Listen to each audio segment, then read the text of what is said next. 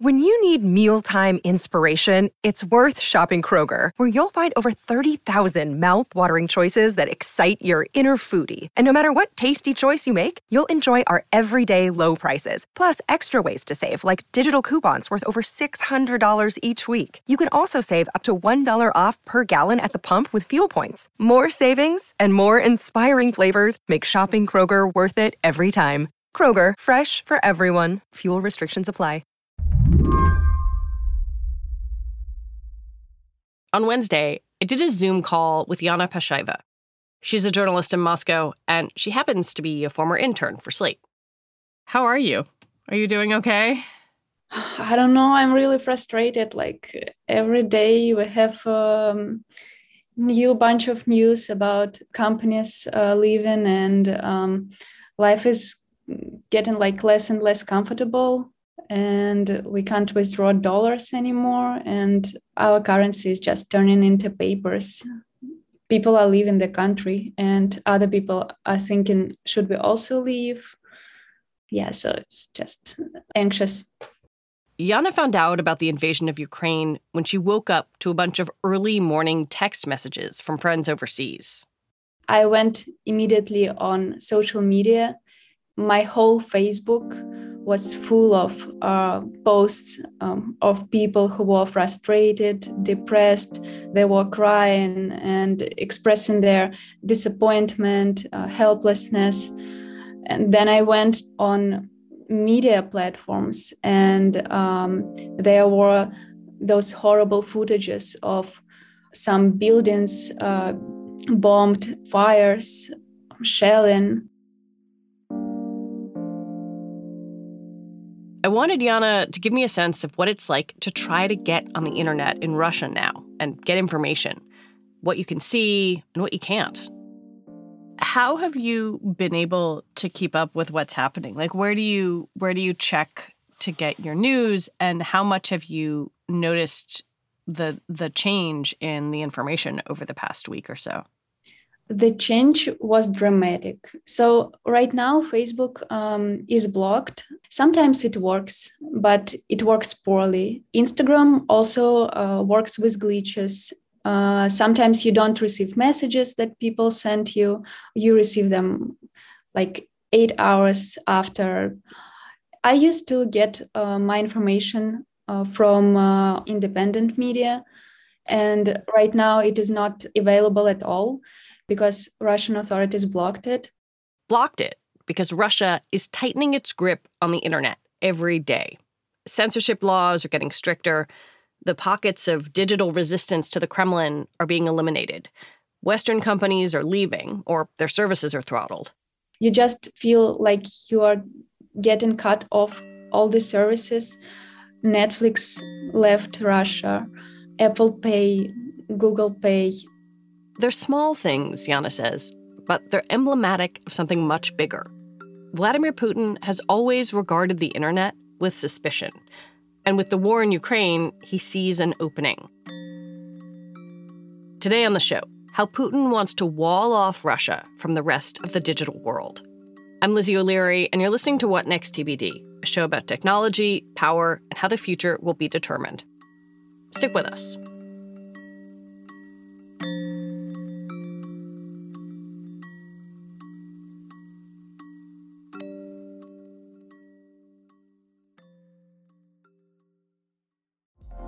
Apple Card is the perfect cashback rewards credit card.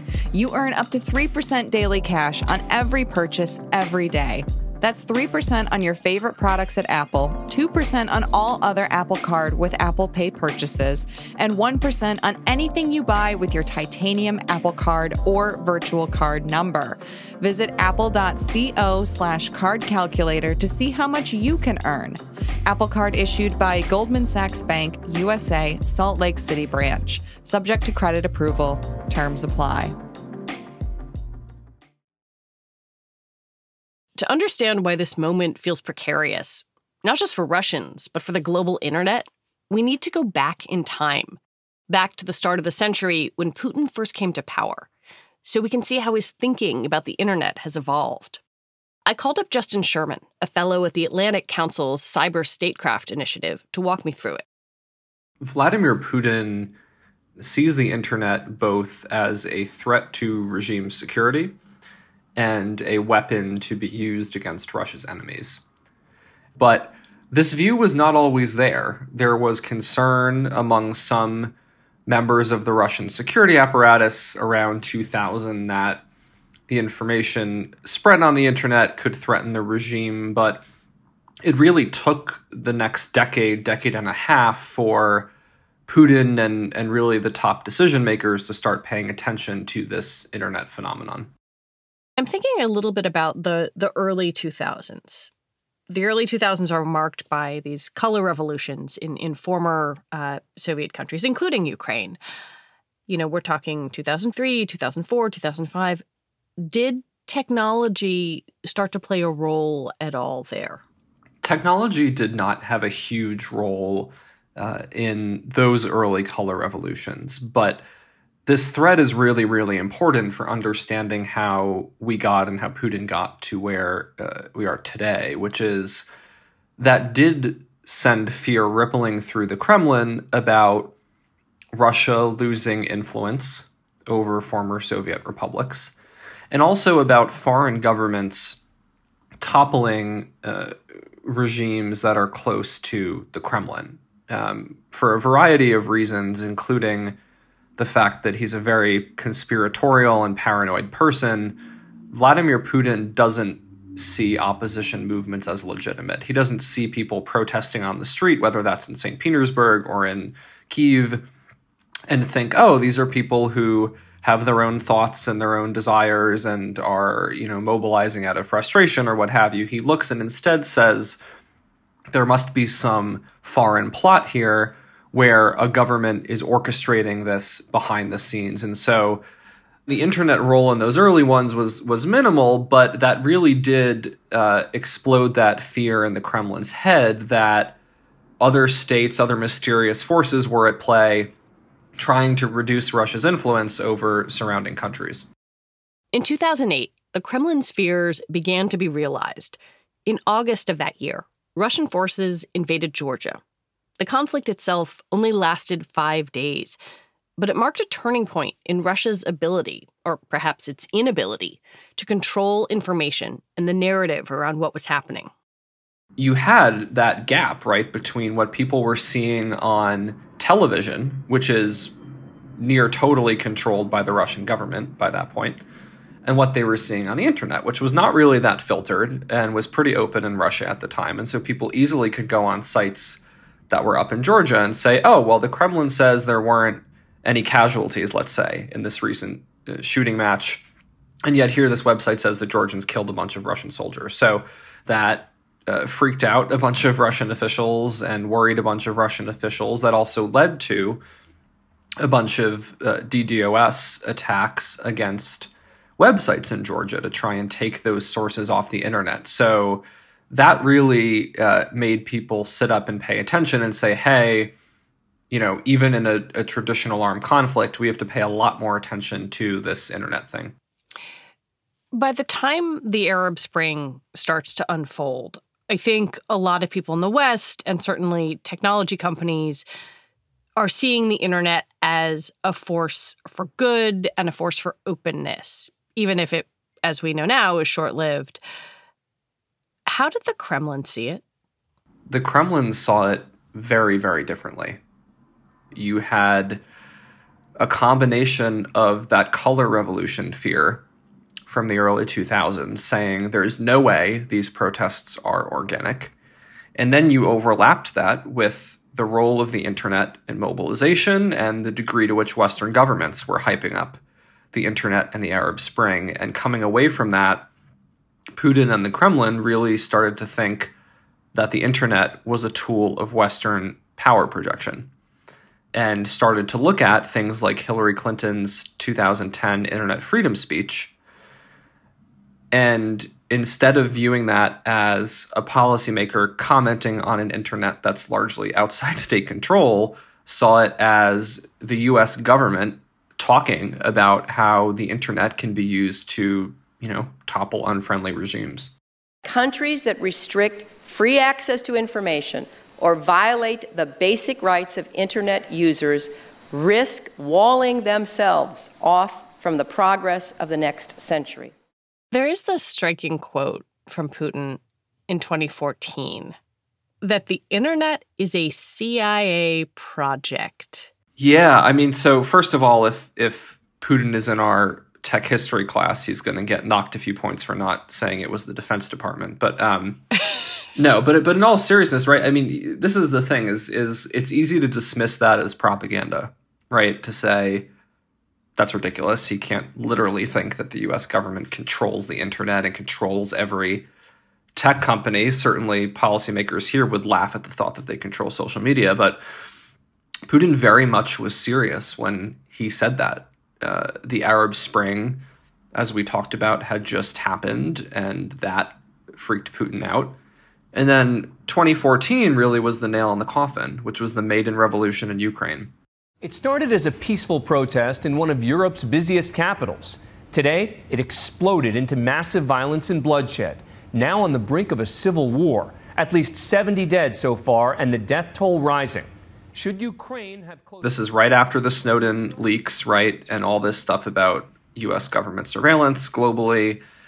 And then next thing you know, Facebook and Twitter are huge points of mobilization to overthrow the Kremlin-friendly Yanukovych regime in Ukraine.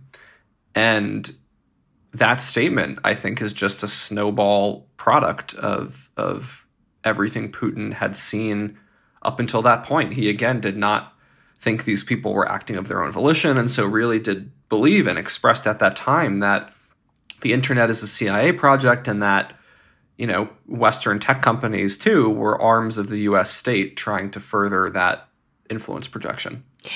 I find this quote so interesting because it feels like something that, as propaganda, has this tiny little grain of maybe not truth, but something that feels akin to truth, like that the roots of the internet were in an ARPANET project in the Defense Department, or that we know from Edward Snowden that the intelligence agencies were, you know, sort of deeply involved in trying to access communications and data. That it's easy, if you're already primed to believe the Russian government, if you're already primed to believe Vladimir Putin, to take a statement like that and say, like, oh, well, yeah, maybe he's right. Maybe maybe it is nefarious. I, I wonder, like, if he had an audience that was willing to go along with that, or if other people saw it as such a strange remark. It's such an important question, and, and I think a really interesting idea, right? Because Of course, of course, they got propaganda value out of that. As you said, there was a ton of blowback ongoing uh, in response to the Snowden leaks. There were people in general around that time saying, we need to rethink U S internet policy. We need to reduce American tech companies' power, right? There are all these kind of conversations about U S writ large control and influence on the internet. And so there certainly was landing space for that kind of comment. At the same time, though, again, it's just it's just striking that that's what Putin literally thinks. And it's not to the degree we're talking about where someone might say, oh, yeah, I, I read that the N S A spies a lot online, which so does every other government. But nonetheless, um, right, it, it really is in his head, a next level of the actual internet is being weaponized by foreign governments and all of that, but it's also a weapon that Russia can use against its enemies. And when you have this view that the U S built and uses the internet to hurt Russia and to hurt other countries, the view in the Kremlin is, if we're using disinformation, if we're cyber attacking you, that's not escalation. We're just doing back to you what we see you doing to us.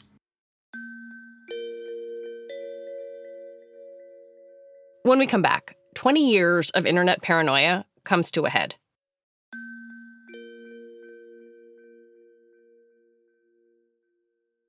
Hey everybody, it's Neil. I've got some huge news. Decoder is moving to Mondays and Thursdays. We're adding a second episode to the show.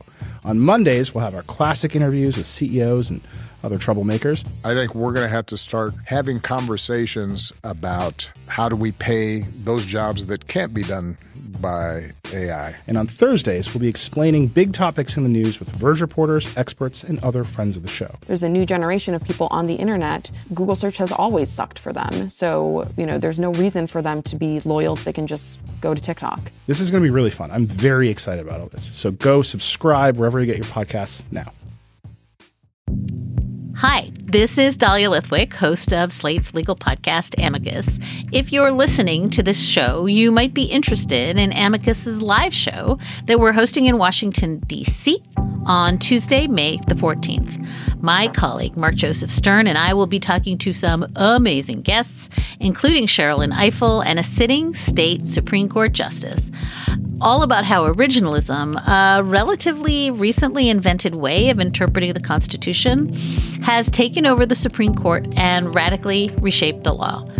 It's been doctrinal rocket fuel for the conservative legal movement and facilitated the rolling back of abortion rights, the expansion of gun rights, and the obliteration of the separation of church and state. And as another wildly consequential Supreme Court term careers to its end, the court's originalists are on a tear. But there's something you can do about it, and we hope you'll join us in D C on May fourteenth to explore the possible pathways out of the current situation. Go to slate.com slash amicus live for tickets.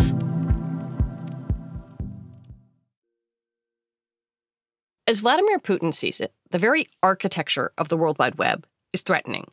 And what he would prefer is a domestic internet, one that could control all information within Russia's borders. In twenty fourteen, you had Russian officials talking about building a domestic D N S system, the domain name system that converts website names like slate dot com into I P addresses, and saying, we need our own. We want independence from the global web. And there were many people who even scoffed at that idea. Is that even possible? But in twenty nineteen, the Russians put all of this on paper. Putin signed a law saying, we need to be able to isolate the internet in Russia from the rest of the world at a moment's notice. They have tried to do these, these tests where they sort of theoretically disconnect from the rest of the world. Could you walk me through that a little bit? They've talked a bunch about these these tests. Right after the law was signed in May of twenty nineteen, there was already a test scheduled for October, which for a country of millions of people uh, is quite ambitious to say in a few months we're going to be able to cut off the whole internet and we want to test the switch. There have been some reports from state media about successful disconnection tests, but when you look at the traffic data, when you speak to folks, there's really no evidence that these tests have been successful. Um, and so it's possible they were carried out, but, you know, in a very limited way, right, on state systems. But until we see evidence, I don't see reason to think why it's been it's been a success so far. Is their attempt to create a quote-unquote Russian internet more about blocking and monitoring kind of Western providers and infrastructure, or or is it about creating something that is uniquely Russian? It's both. It's wanting this idea of a Russian internet. Again, thinking the whole global internet is American. We want one that's Russian. We want one where Russian language content can thrive. We want one where the state can control and decide for people what is the best kind of, of information and the best kinds of services to have. It is also a desire to have that deeper level of independence from the global web. There are other countries who are very happy to censor the internet, to block websites, to filter traffic, but they're still using global protocols. They're not trying to kick out every Western data server, right? They're happy with filtering that content level. And the Russians time and time again talk about going deeper, talk about that D N S, talk about being able to flip a switch and have no data going in and out of Russia. You wrote a a, a piece for Slate, actually, um, back in twenty nineteen that that had this headline, Russia's domestic internet is a threat to the global internet. What is it about this project that is so threatening to the foundational ideas of the internet? Part of it is that Kremlin drive to actually set up a Russian D N S, to set up different Russian protocols and infrastructure than the rest of the world. Not many countries are pushing for that level of isolation. Even the Chinese government, which changes protocols internally and does a ton of filtering, is still pretty reliant on global internet technologies.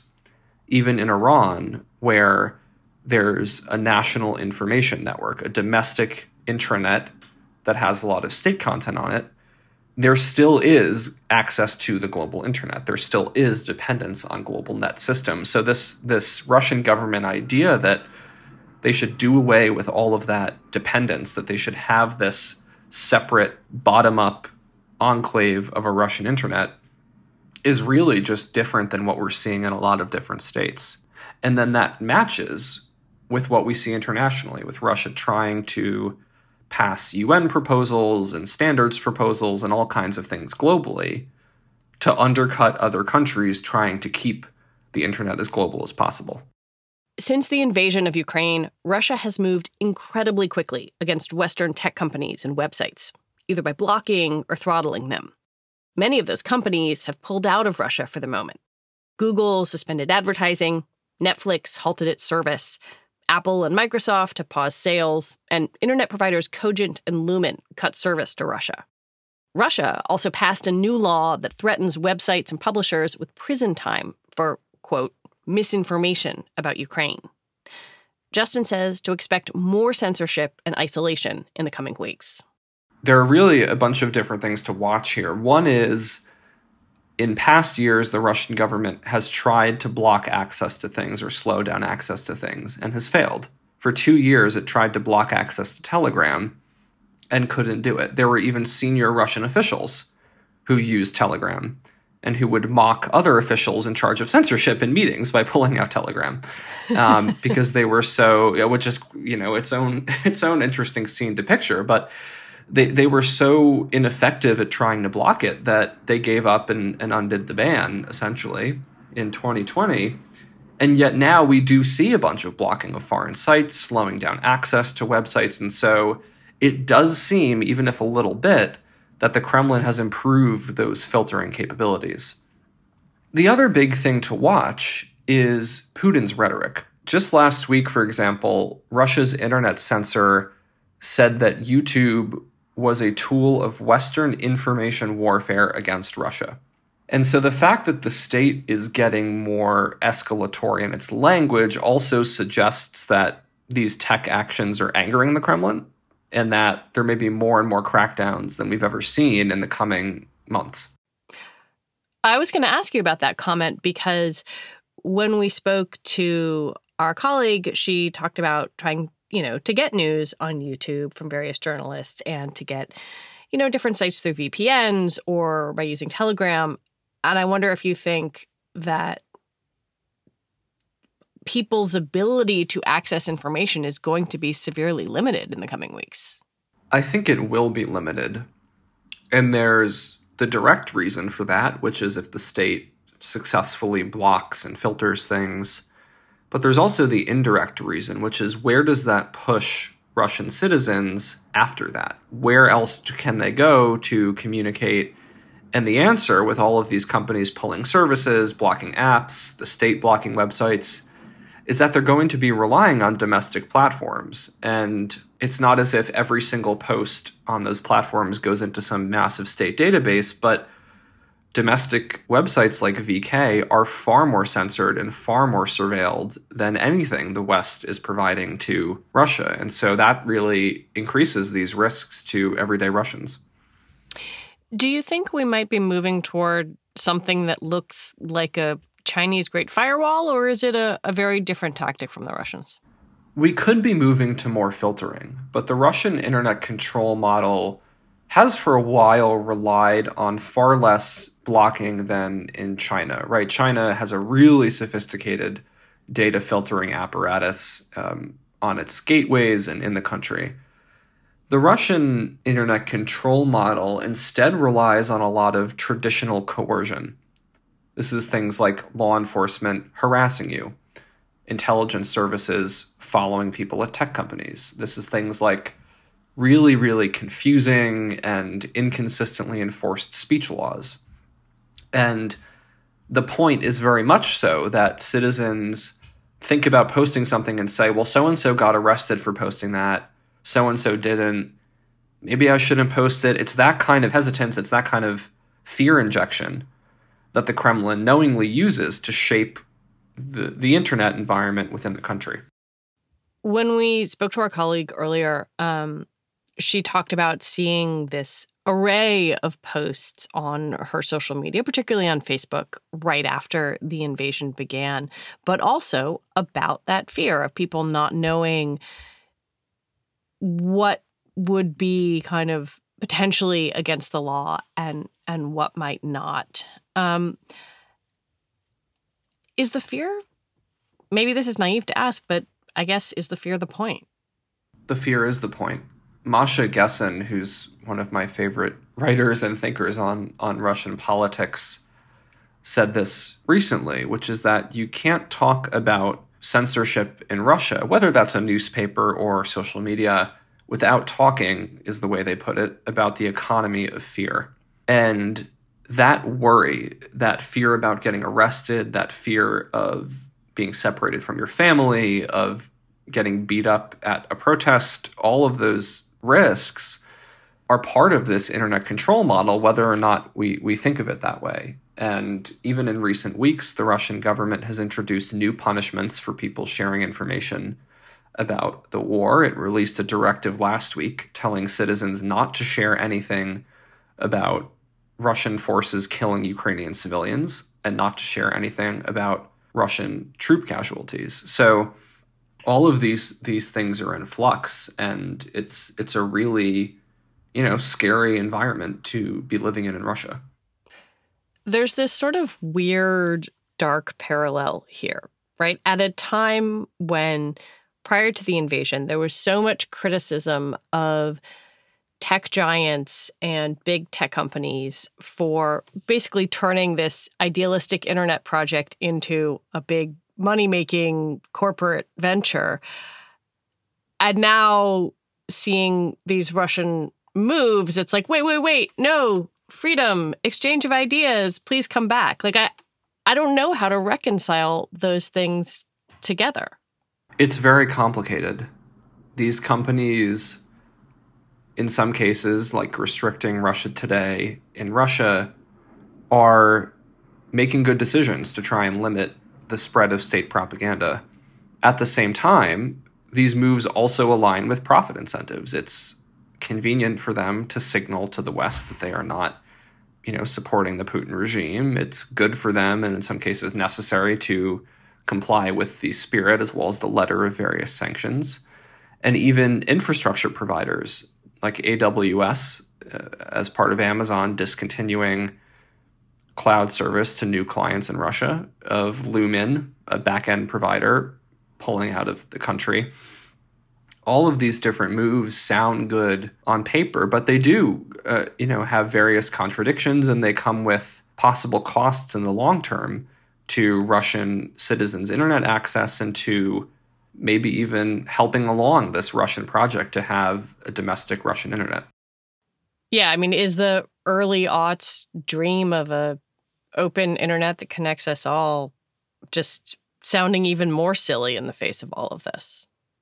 I don't think it, it sounds silly. I think in a weird way, Russia's troop buildup and disinformation and now second illegal invasion of Ukraine has had such a strong internet element. We've seen so much information coming out of Ukraine by people posting online. We've seen unprecedented action, quite literally, by foreign governments all at once, real time, disclosing Russian uh, covert action and other things. And so there really is a strong internet theme with all of that. But to your point, you know, it might not be silly to believe in a global internet, but it's silly to think that these companies have all the right incentives, and it's silly to think that other governments are not aggressively trying to undercut the global web as we know it. Justin Sherman, thank you so much. Thanks for having me. Justin Sherman is a fellow at the Atlantic Council's Cyber Statecraft Initiative. And Yana Pashayeva is a journalist in Moscow. That is it for the show today. T B D is produced by Ethan Brooks. We're edited by Tori Bosch. Alicia Montgomery is the executive producer for Slate Podcasts, and T B D is part of the larger What Next family. We're also part of Future Tense, a partnership of Slate, Arizona State University, and New America. And I want to recommend that you listen to Thursday's episode of What Next. It's an interview with a journalist in Ukraine about what he's witnessing and why he's doing it. We'll be back in your feed on Sunday with another episode. I'm Lizzie O'Leary. Thanks for listening.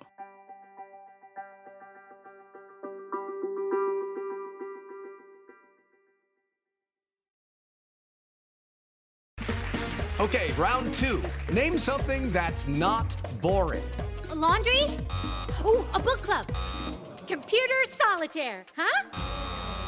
Ah, oh, sorry. We were looking for Chumba Casino. That's right. Chumba Casino dot com has over one hundred casino-style games. Join today and play for free for your chance to redeem some serious prizes. Chumba Casino dot com. No purchase necessary. Void where prohibited by law. eighteen plus terms and conditions apply. See website for details.